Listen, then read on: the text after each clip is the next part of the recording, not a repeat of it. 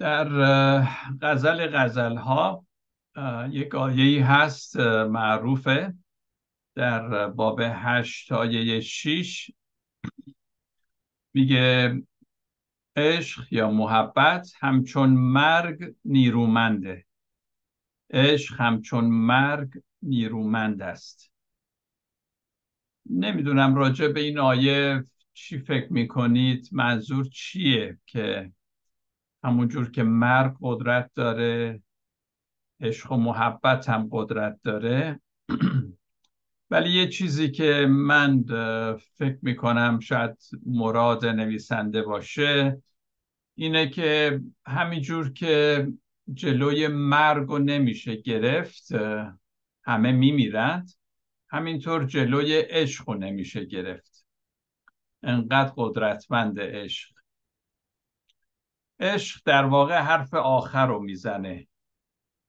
نهایتا این حیاتی که خدا ارزانی داشته و عشق خودش اینا نهایتا با هم یکی خواهند شد. و از همین روز که پولس هم میگه که عشق و محبت ابدیه. تا ابد میمونه. در اول قرنتی ما به 13 آیه 8 می‌خونیم محبت هرگز ساقط نمیشه. ترجمه قدیمی بود. ترجمه 1009 میگه محبت هرگز پایان نمیپذیرد.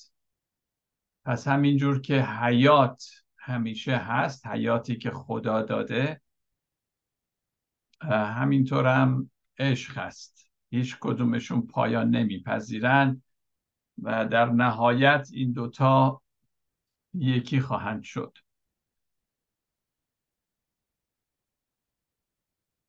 راجع به نجات در کتاب مقدس خیلی صحبت شده. گاهی اوقات این نجات مال همین دنیاست. ما از گناهانمون نجات پیدا می‌کنیم. و پولس در رسالاتش راجع به نجات در آیندهم صحبت می‌کنه که در نهایتا ما نجات پیدا خواهیم کرد. دو تا بخش هست از کتاب مقدس که نجات نهایی ما رو با دو تا تمثیل نشون داده. می‌تونیم بگیم تو این بخشا ما نجات رو می‌بینیم. یکیش در پیدایش 16 19 هست کشتی نوحه که در باب 6 آیه 19 اینجور می‌خونیم. پیدایش 6 19 از جمعی حیوانات از هر زی جسدی جفتی از همه به کشتی در آورد تا با خیشتن زنده نگاه داری نر و ماده. باشند. بعد در اشعیا باب یازده که راجع به سلطنت جاودانی مسیح پیشگویی کرده صحبت کرده اینطور میگه. میگه گرگ با بره سکونت خواهد داشت و پلنگ با بزغاله خواهد خوابید و گوساله و شیر و پرواری با هم و طفل کوچک آنها را خواهند خواهد راند. و گاو با خرس خواهد چرید و بچه های آنها با هم خواهند خوابید.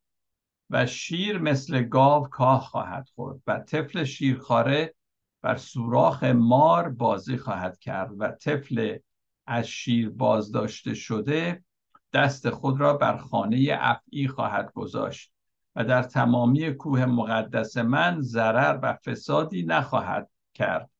زیرا که جهان از معرفت خداوند پر خواهد بود مثل آبهایی که دریا را میپوشاند. نمی‌دونم دقت کردید یا نه ولی در هر دو این بخشا چه از پیدایش که خوندم و چه اشعیا در مورد اون نجات ابدی که صحبت می‌کنیم یا بگیم بهشت آسمان یا هر چی اسمشو بذاریم عجیبه. حیوانات هم ازشون نام برده شده. و من نمی‌دونم حالا این واقعیت خواهد داشت یا نه ولی من خیلی دلم می‌خواست که حیواناتم با ما باشند تو اون دنیا. لاقل این دوتا قسمت رو ما داریم از کتاب مقدس که اشاره کرده به اونا. یعنی خداوند به فکر حیوانات هم بود وقتی که طوفان آورد که اینا هم نجات پیدا بکنن و همینطور در اشعیا می‌خونیم در مورد سلطنت مسیح که این حیوانات خواهند بود اونجا. من فکر کنم عشق و محبت الهی نه تنها شامل انسان بلکه شامل حیوانات هم میشه. آیا فکر نمی کنید حیوانات هم با ما در اون دنیا خواهم بود؟ جالبه. و اما یه کمی برگردیم به زندگی روی این زمین.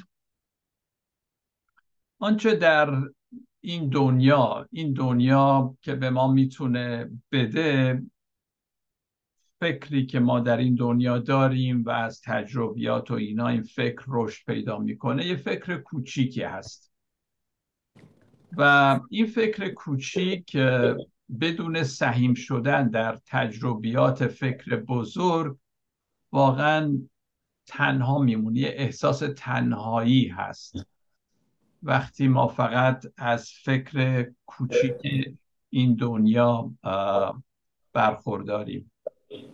و احساس می‌کنیم که گم شده ایم احساس پوچی می‌کنیم.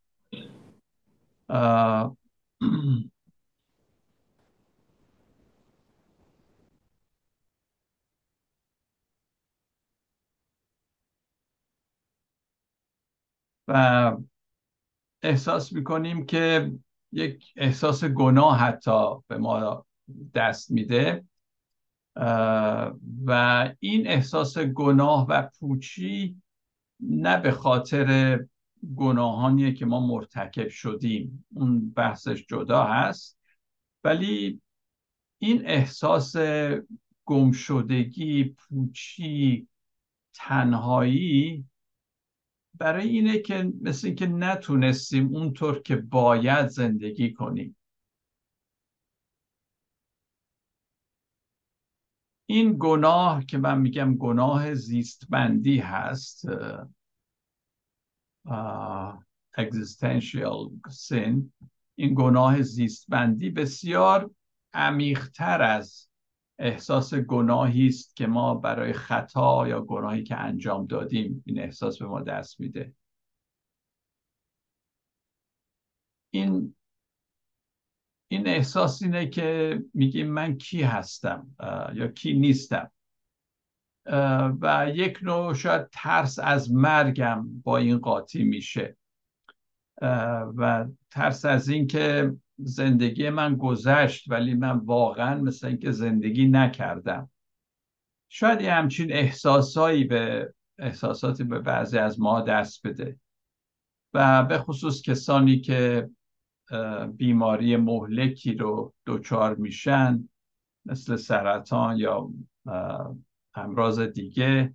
گاهی اوقات این چنین حس ممکنه بیاد که ای من زندگیم داره تموم میشه. آیا من واقعا زندگی کردم یا نه؟ اما عزیزان اگه ما واقعا رمز زندگی رو لمس کرده باشیم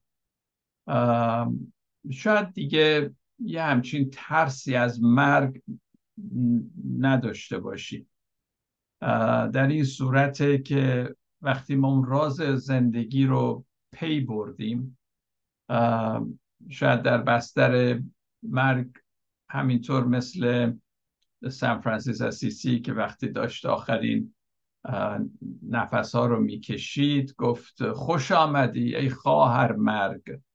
یعنی خیلی آماده بود برای رفتن به اون دنیا.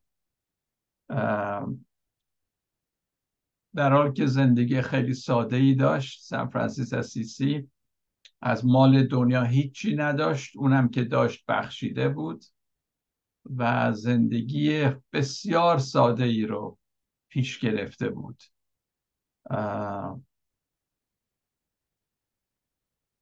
عزیزان ما لازم نیست از اینکه زندگیمون رو از دست داریم میدیم. موقع مرگ نگران باشیم. چون ما در واقع چیزی از دست نمیدیم. این حیات در ما هست. فقط تغییر شکل میدیم. حیات که در ما هست این نفسی که خدا به ما داده این هیچ موقع از بین نمیره.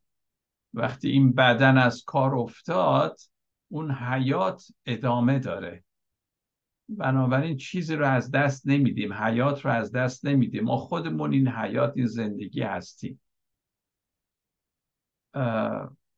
من مطمئنم زندگی یا حیات ابدی ابدی است این زندگی و یک شکل دیگری در انتظار منه. دقیقا پس از اینکه این از این بدن فیزیکی من رفتم بیرون دقیقا چه اتفاقی میفته شاید ندونیم و شاید اصلا فکر ما نتونه حدس بزنه ولی هرچی که هست اون وجود اصلی اون حیاتی که خدا به ما بخشیده یا اسمشو هرچی می‌خوای بذاریم بالاخره اون چیز که هست که از بین نمیره تغییر جنس یعنی تغییر شکل میده میبخشید.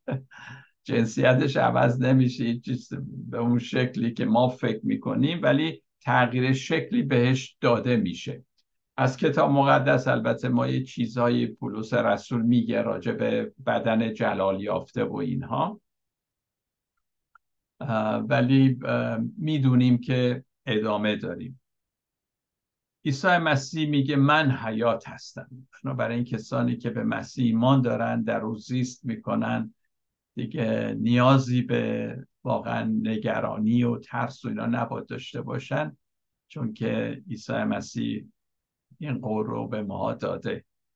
مسیح اومد تا به ما اطمینان بده که این راز حیات و این راز عشق که گفتیم جفتشون ابدیان ابدی هستن و ما باید از همین حالا وارد اون قلم رو بشیم.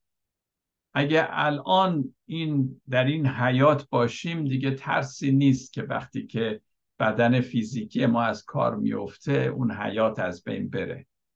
و در انجیل یوحنا مخصوصا ما خیلی داریم می‌بینیم که عیسی مسیح میگه از همین جا حیات جاودانی رو دارید. ملکوت خدا میگه در میان شماست. انقدر قاطع صحبت می‌کنه در مورد زمان حال که چطور ما اینو می‌تونیم تجربه کنیم.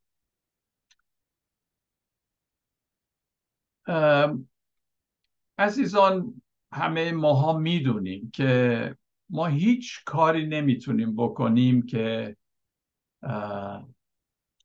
عشق خدا رو نسبت به خودمون جذب کنیم. نمیشه چیزی بدیم بخریم زیاد کار بکنیم. هر کاری بکنیم عشق خدا یعنی قابل اخذ شدن نیست که ما کاری بکنیم که لایق اون باشیم.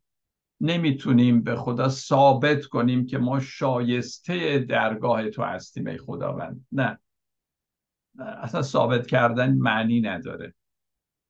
پس چه رابطه ای هست بین ما و خدا؟ اگه قرار نیست که من یه کارهای شاهکارهایی بکنم که خدا از من خوشش بیاد پس این رابطه فیما بین چی هست؟ تنها میشه با آگاه بودن از حضور خدا با او رابطه داشت و با لذت بردن از زمان حال که خدا آفریده و عمیقا با شیشتونگ حواسمون به اصطلاح حاضر بودن. اینجوری میشه خدا رو شناخت. جور دیگه ای نمیشه. من نمی‌دونم. من خودم دارم اینو تمرین می‌کنم. که در حال حاضر بدونم در حضور خدا هستم. حضور خدا رو هرچی ملبوستر حس بکنم در اطرافیان در خودم. وقتی چنین لحظاتی به من دست میده برای من زندگی اینقدر پرمعنا میشه که واقعا هیچی دیگه به نظرم جالب نمیاد. جز اون حضور حضور خدا. وقتی یه همچین در این همچین موقعیتی باشیم اون موقع است که ما می‌تونیم صورت خدا رو در خودمون ببینیم در دیگران ببینیم و نهایتا حتی در هر چیز ببینیم. یعنی دنیایی که خدا آفریده حضور او را صورت او را ببینیم. دیدن هر چیز یا دیدن یک چیز در واقع دیدن همه چیز هست. عیسی این دیدن یعنی دیدن خدا رو در افراد اینو به حوزه می‌تونیم بگیم اجتماعی کشید. یعنی به اون یک معنای اجتماعی داد. چجوری؟ عیسی مسیح میگه که وقتی به کوچکترین برادران و خواهرانم خوبی کردین در واقع به من کردین. یعنی تو باید اون صورت منو در اون اشخاص ببینی. و من فکر می‌کنم نهایت محبتی که ما می‌تونیم در حق دیگران بکنیم نهایت عشقی که می‌تونیم به دیگران بدیم همینه که مسیح را در اونها ببینیم. این دیگه نهایت عشق و احترامی است که ما می‌تونیم به افراد داشته باشیم.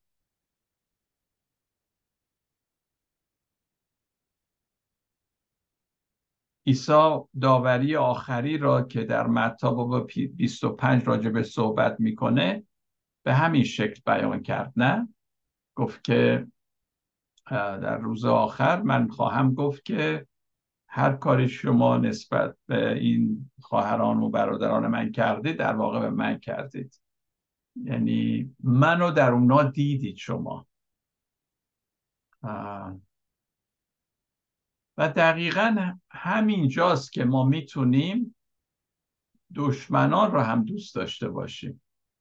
چه موقع؟ وقتی که یه نفر حتی وقتی به ما بدی کرده ما مسیر رو در اون ببینیم. اون موقع واقعا می‌تونیم دوستش داشته باشیم. در واقع مسیح همینو می‌گفت. می‌گفت منو در دیگران ببینید که بتونید بعد محبت کنید. اگه پس شناخت خدا در واقع با دیدن اینها هست. دیدن خدا در همه جا در همه کس. آیا ما می‌تونیم مسیح را در همه اشخاص ببینیم؟ کسانی که حتی مثل ما نیستند از طایفه ما نیستند هموطن ما نیستند از طبقه اجتماعی ما نیستند پس وقتی عیسی مسیح میگه در داوری نهایی من فقط این برام مهمه که شما چه کار کردید با این کوچیکان با اینایی که مثل شما توانگر نیستن مثل شما ثروتمند نیستن. این مطرودین شما با اینا چی کار کردید؟ اون ملاک عمله نه اینکه آیا احکام را اجرا کردید یا به کلیسا زیاد رفتید؟ یعنی توانایی دیدن صورت مسیح در این اشخاص اون ملاک عمله. وقتی ما بتونیم خدا را در جاهایی ببینیم که اصلا انتظارش رو نداریم اون موقع هست که ما با چشمان خدا داریم می‌بینیم. چون هر یکی از ما برای خودمون یک شاخصایی داریم داوریهایی می‌کنیم. این خوبه اون بده. این نمی‌دونم تنبله اون اینجوریه. همینجور ذهن ما دائم در حال داوریه. ولی مسیح میگه این این ذهنیت خودتو بذار کنار. من میگم منو در مردم ببین.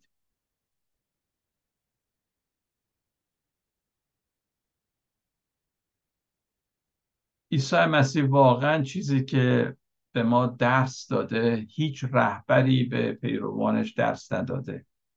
دشمنانتون را دوست داشته باشید. این موضوع با عقل جور نیست اما به لحاظ روح روح القدس جور هست. یا ما صورت خدا را در همه مخلوقات می‌بینیم یا در هیچ کدوم نمی‌بینیم. من نمی‌تونم بگم صورت خدا را انتخاب کنم. من صورت خدا را در اعضای کلیسای خودم فقط می‌بینم. من صورت خدا را فقط در اونایی که میگن ما مسیح هستیم می‌بینیم. وقتی یک بار این کار رو کردیم یعنی شروع کردیم به اینکه من می‌خوام عیسی مسیح رو در هر کی باش ملاقات می‌کنم ببینم. من اصلا نگاه می‌کنم میگم مسیح رو می‌بینم در این. بنابراین هر خدمت می‌کنم من در واقع به مسیح کردم.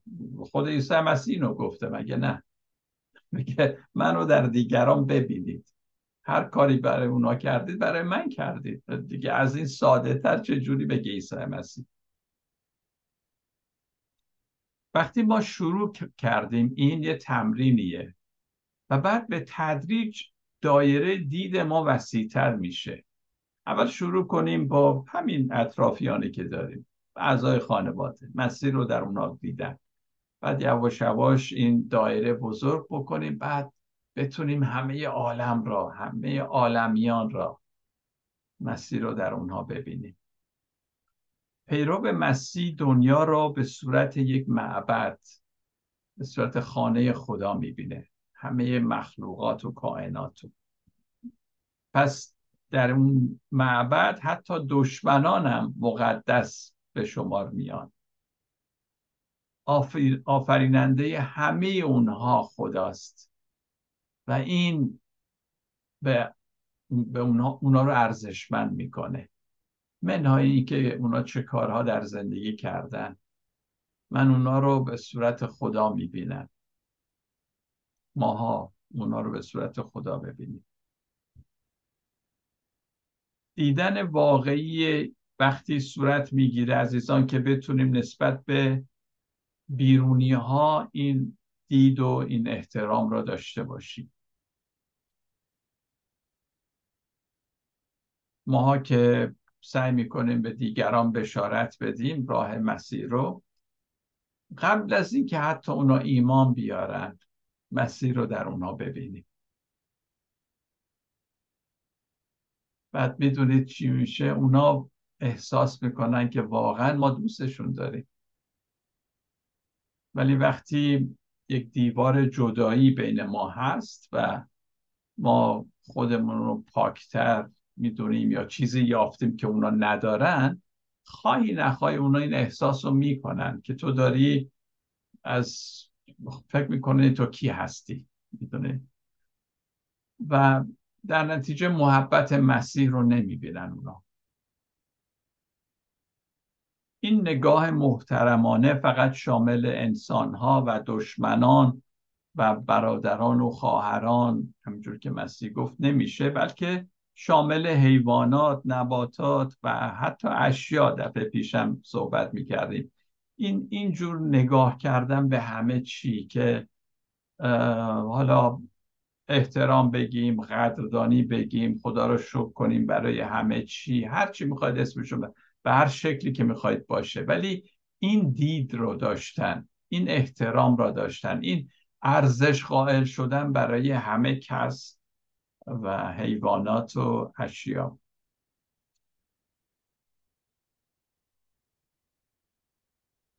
در قوم های گوناگون بعضی مراسم هست که برای من خیلی جالبه.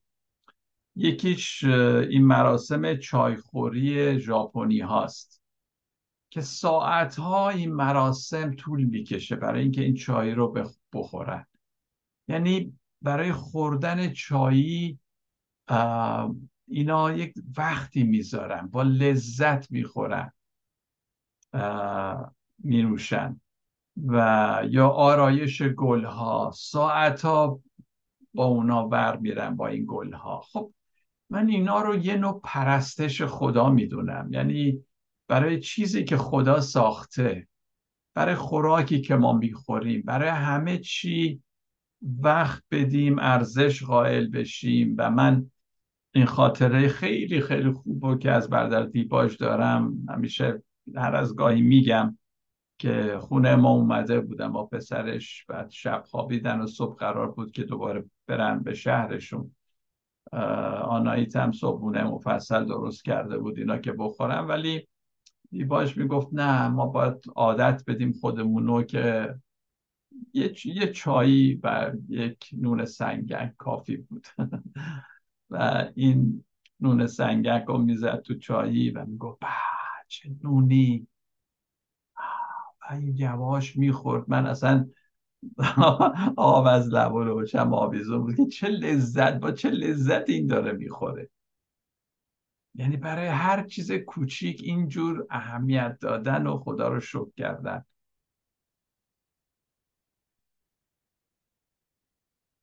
پس یه همچین نگاه محترمانه به همه چی داشتن.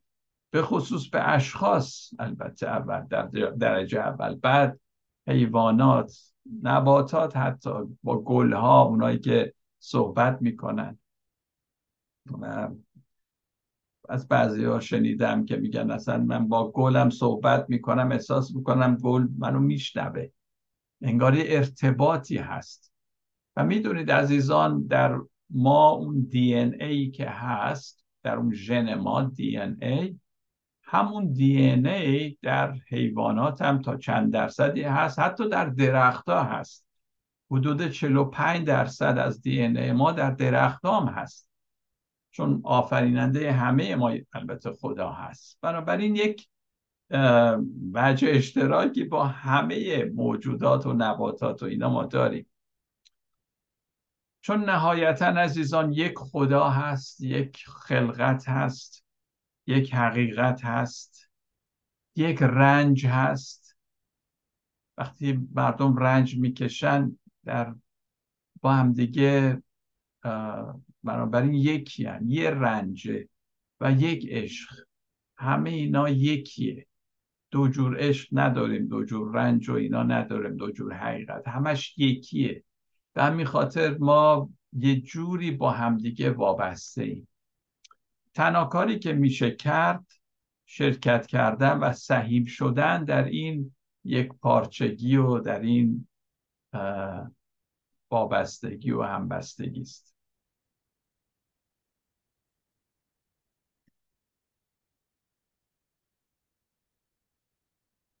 عیسی مسیح به ما خدایی رو شناسوند که فکر می‌کنم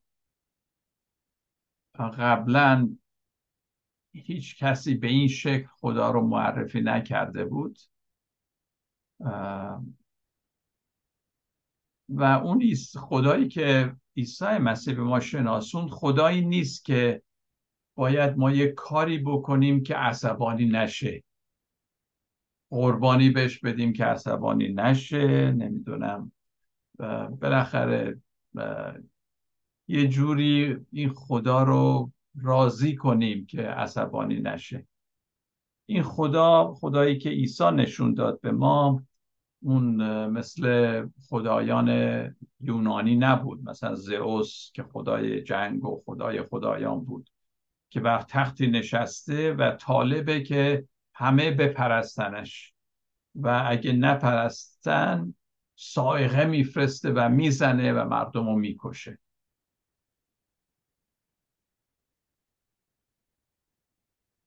در حالی که عیسی هیچ جا نگفت مرا بپرستید.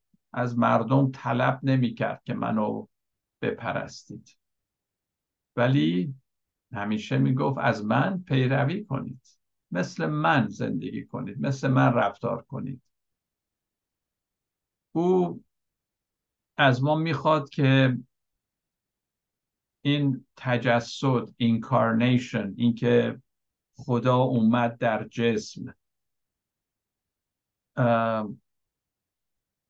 اینو به یه شکلی ما در زندگی خودمونم اجرا کنیم. خدا و انسان شدن عیسی مسیح از این ما پیروی بکنیم. به چه شکل؟ خب عیسی مسیح گفت فقط من دو تا حکم بهتون میدم خدا رو با تمام وجود دوست داشتن و همسایه تو مثل خودت. و وقتی ازشون سوال شد از عیسی مسیح که همسایه من کیه که دوستش داشته باشم؟ گفت همسایه در واقع دشمنته که با دوستش داشته باشی چطور؟ چون در برابر اون سوالی که ازش شد این پاسخ داد پاسخ داستان سامری نیکو سامری که برای یهودیان دشمن بود. بنابراین سامری اومد اون یهودی که زخمی بود روی اولاغ سوار کرد به کاروان سرا برد یعنی دشمنش رو خوبی کرد. عیسی مسیح گفت وقتی میگم همسایه تو دوست داشته باش یعنی همه رو.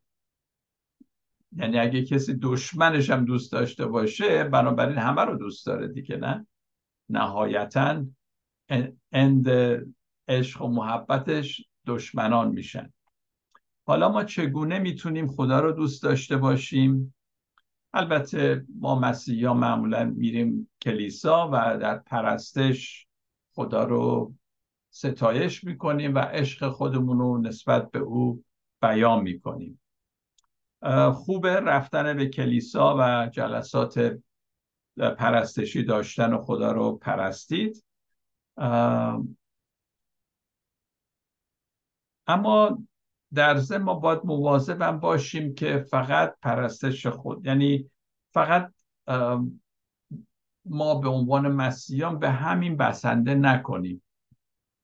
یه مقدارم مواظب باشیم که رفتن به کلیسا و کارهای کلیسای انجام دادن و اینها فقط یه نوع یواش یواش وظیفه نباشه.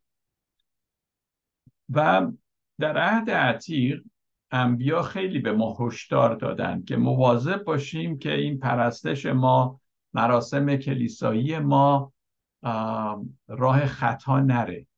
من چند تا رو می‌خونم اونقدر زیاده. من فقط چند تا رو دست اینجا گلچین کردم براتون می‌خونم. مثلا ارمیا هفت چهار میگه به این سخنان فریبنده اعتماد مکنید که این است معبد خداوند معبد خداوند معبد خداوند.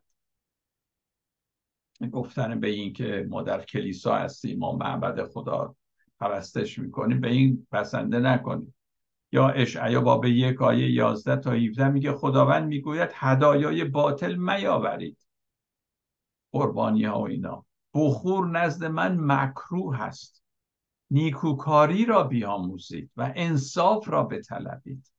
مظلومان را رهایی دهید. یتیمان را دادرسی کنید. بیوه زنان را حمایت نمایید. عجیب اشعیا باب یک اصلا با همین شروع میشه. و آموس نبی همینجور در باب پنج آیه 21 تا 24 من از ایده های شما نفرت و کراهت دارم. اینو خداوند میگه. و عطر محفل های مقدس شما را استشمام نخواهم کرد. و اگر چه قربانی های سوختنی و هدایای آردی خود را من بگذرانید آن را قبول نخواهم کرد و زبای سلامتی پرواری های شما را منظور نخواهم داشت. آهنگ سرودای خود را از من دور کن زیرا نغمه بربت تو را گوش نخواهم کرد. و بعد با این آیه قشنگ تمام می‌کنه و انصاف مثل آب و عدالت مانند نهر دائمی جاری بشود. یعنی اینو می‌خوام خداوند میگه. چقدر واضح صحبت می‌کنه خداوند که به جای مراسم دینی و مذهبی و مقدس شما دستگیری بکنید از مطرودین جامعه. بعد البته ارمیا هوشع یوئیل میکا زکریا آیات خیلی زیاده. و انبیای عهد عتیق در واقع کسانی بودند که قوم بنی اسرائیل رو به چالش میکشیدن که به این اینجور قربانی دادن و پرستش خداوند اینا کافی نیست.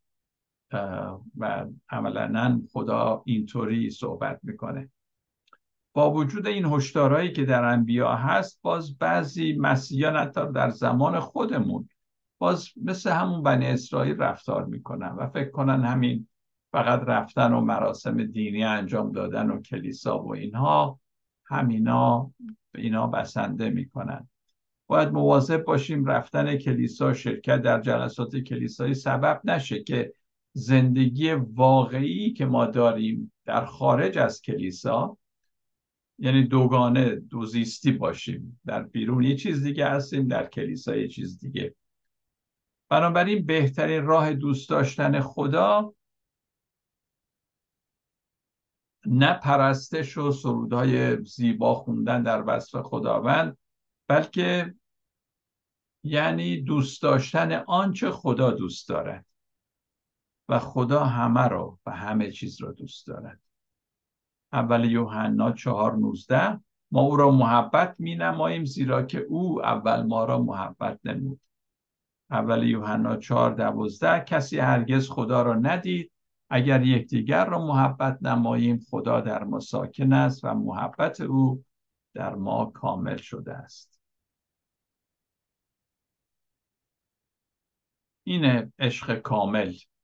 چنین عشقی با فکر عقلانی به دست نمیاد بلکه با یک فکر عمیق که مراقبه‌ای و خدا رو در زمان حال احساس کردن حضور او رو دیدن با یک فکر عرفانی هست که این عشق کامل به دست میاد.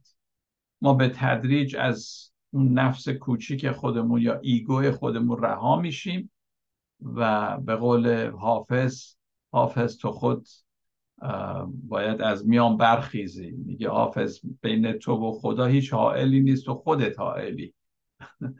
اون نفس کوچیک ما اون ایگو ما اون باید برخیزه.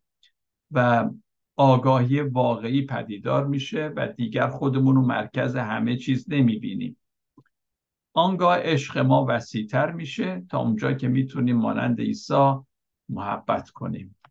محبت کردن و بخشیدن دشمنان.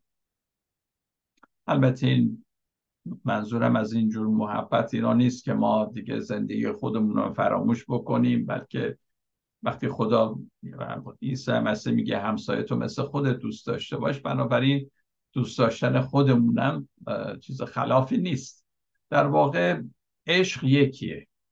من وقتی خودم رو دوست دارم دیگری رو دوست دارم اینا یک پارچه است. لزومی نداره بگم آقا من نباید خودم رو دوست داشته باشم باید دیگران رو دوست داشته باشم. به نظر من این یه مقدار قهرمان پروری و اینجور چیزاست. بعضی هم که این راه رفتن خیلی سر خوردن و, و کارشون به جاهای باریک کشیده. من فکر کنم یک نوع موازنه ای هست که باید اینجا حفظ بکنیم که خودمونم به قول معروف به روغن سوزی نیفتیم. و نهایتا یک چیزی هم بگم و تموم می‌کنم این درس رو. واقعا چگونه میشه عشق و محبت را در دنیا توسعه داد؟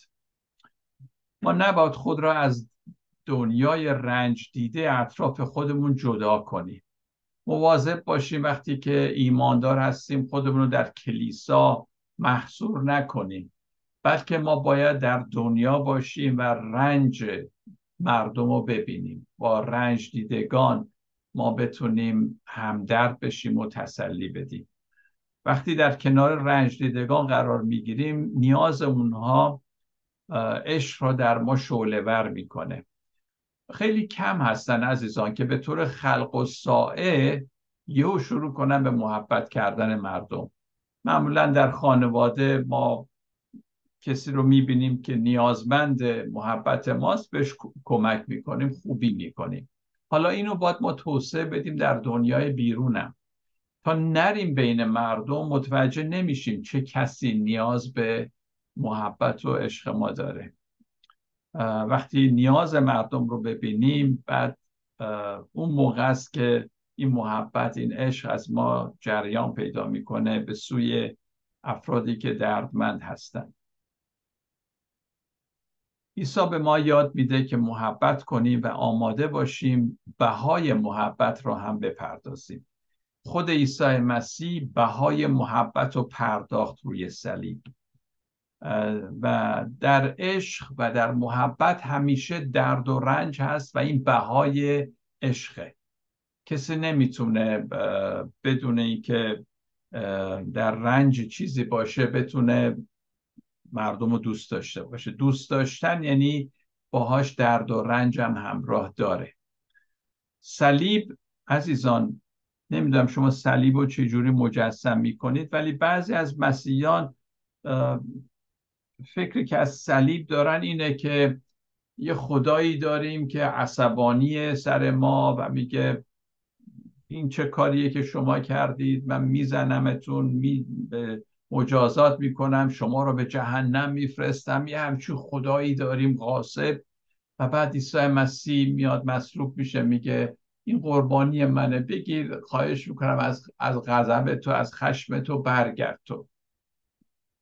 ولی برای من صلیب یه معنی دیگه ای داره. برای من صلیب یعنی بخوایم محبت کنیم دردای مردم دنیا رو حس کنیم. اگه این کار رو بخوایم بکنیم دنیا هم ما رو مصلوب خواهد کرد. برای من این معنی رو داره. عیسی مسیح اومد مردم رو دوست داشت عشق و به همه داد ولی به صلیب کشیدنش. بنابراین محبت کردن مردم رنج داره درد داره. و عیسی مسیح در واقع گفت که نترسید. و آماده باشید که این بهای دوست داشتن بهای عشق رو هم بپردازید. چنین درکی از صلیب برای من بهتر از اینه که فکر کنم صلیب پرداخت یک بدهیه که ما به خدا بدهکار بودیم. نمی‌دونم. اون اون به مزاق من سازگار نیست. من من صلیب رو می‌دونم. صلیب خیلی معانی مختلف و عمیق داره ولی برای من این نوع تعریف جذابتره. عشق مسیحی با عشقی که در واقع برآوردن نیازهای ماست فرق می‌کنه. اون که من کسی رو دوست دارم برای اینکه نیاز منو برآورده کنه.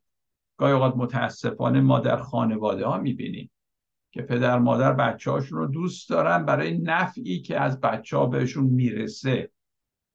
حالا به شکلهای مختلف. و وقتی که نفع نرسه دیگه بچه ها رو آق می‌کنن و از خونه بیرون می‌کنن. و این یه نوع کودیپندنسیه یه نوع وابستگی هست که با عشق واقعی فرق می‌کنه. اما صحبت از وابستگی شد همه, همه ما عزیزان باید تا یه اندازه ما به همدیگه بستگی داریم و بعد غیر وابسته هم هستیم در این حال. یعنی این یک چیزی است که یک رقصی است که بین این دوتا انجام می‌گیره. و مثالی که می‌خوام بزنم از عیسی مسیح. عیسی مسیح هم در شهر بود هم در بیابان. در بیابان می‌رفت از همه خودش رو جدا می‌کرد غیر وابسته بگیم و دعا می‌کرد و و از نظر روحی تقویت می‌شد. بعد میومد در شهر با مردم بود. شفا می‌داد و اینا. ما هم این دوتا رو لازم داریم. هم بودن با مردم هم یک نوع همبستگی داشتن هم در عین حال جدا بودن. در حضور خدا و خودمون رو بکشیم بیرون. و گفتم این یک نوع رقصیه که بین این دوتا ما باید داشته باشیم. یه پامون اونجا یه پامون اینجا.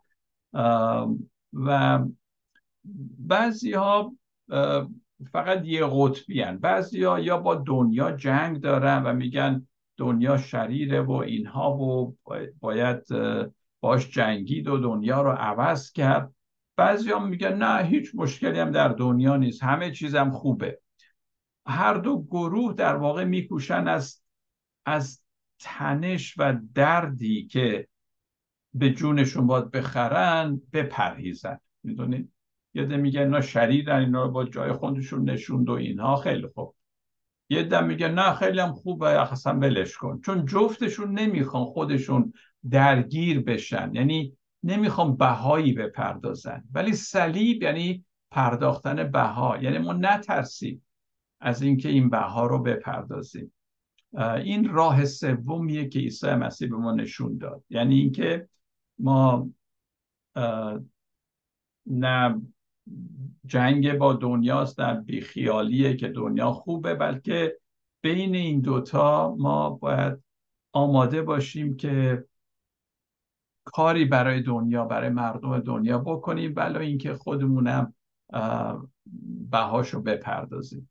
پس عشق دوست داشتن مردم یک بهایی داره و اون بها درد و رنجیه که درد و رنج از نوع صلیبه که عیسی مسیح برای ما نمونه شد و گفت که شما هم از من سرمش بگیرید و اینطوری عاشق دنیا مردم دنیا